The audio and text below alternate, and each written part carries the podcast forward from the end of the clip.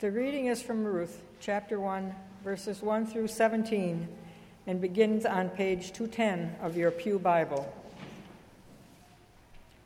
In the days when the judges ruled, there was famine in the land, and a certain man of Bethlehem in Judah went to live in the country of Moab, he and his wife and two sons. The name of the man was Elimelech, and the name of his wife Naomi and the names of his two sons were Mahlon and Chilion. They were Ephrathites from Bethlehem in Judah. They went into the country of Moab and remained there. But Elimelech, the husband of Naomi, died, and she was left with her two sons. These took Moabite wives. The name of the one was Orpah, the name of the other, Ruth. When they had lived there about ten years, both Mahlon and Chilion also died, so that the woman was left without her two sons and her husband. Then she started to return with her daughters in law from the country of Moab, for she had heard in the country of Moab that the Lord had considered his people and given them food. So she set out from the place where she had been living, she and her two daughters in law, and they went on their way to go back to the land of Judah. But Naomi said to her two daughters in law, Go back, each of you, to your mother's house.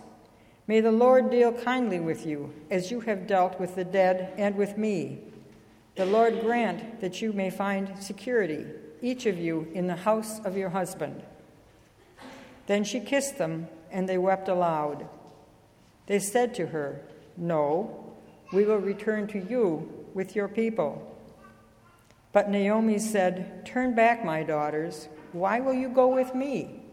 Do I still have sons in my womb that they may become your husbands? Turn back, my daughters. Go your way, for I am too old to have a husband.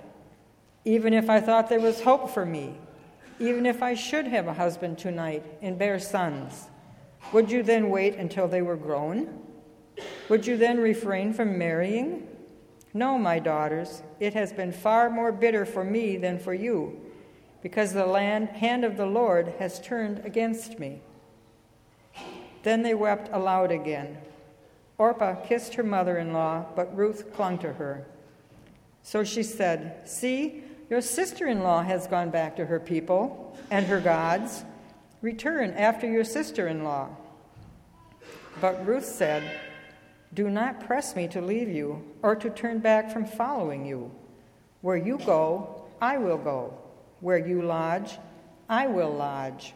Your people shall be my people, and your God, my God. Where you die, I will die. There will I be buried. May the Lord do thus and so to me, and more as well, if even death parts me from you. Word of God word of life. Thanks, Thanks be, be, to God. God.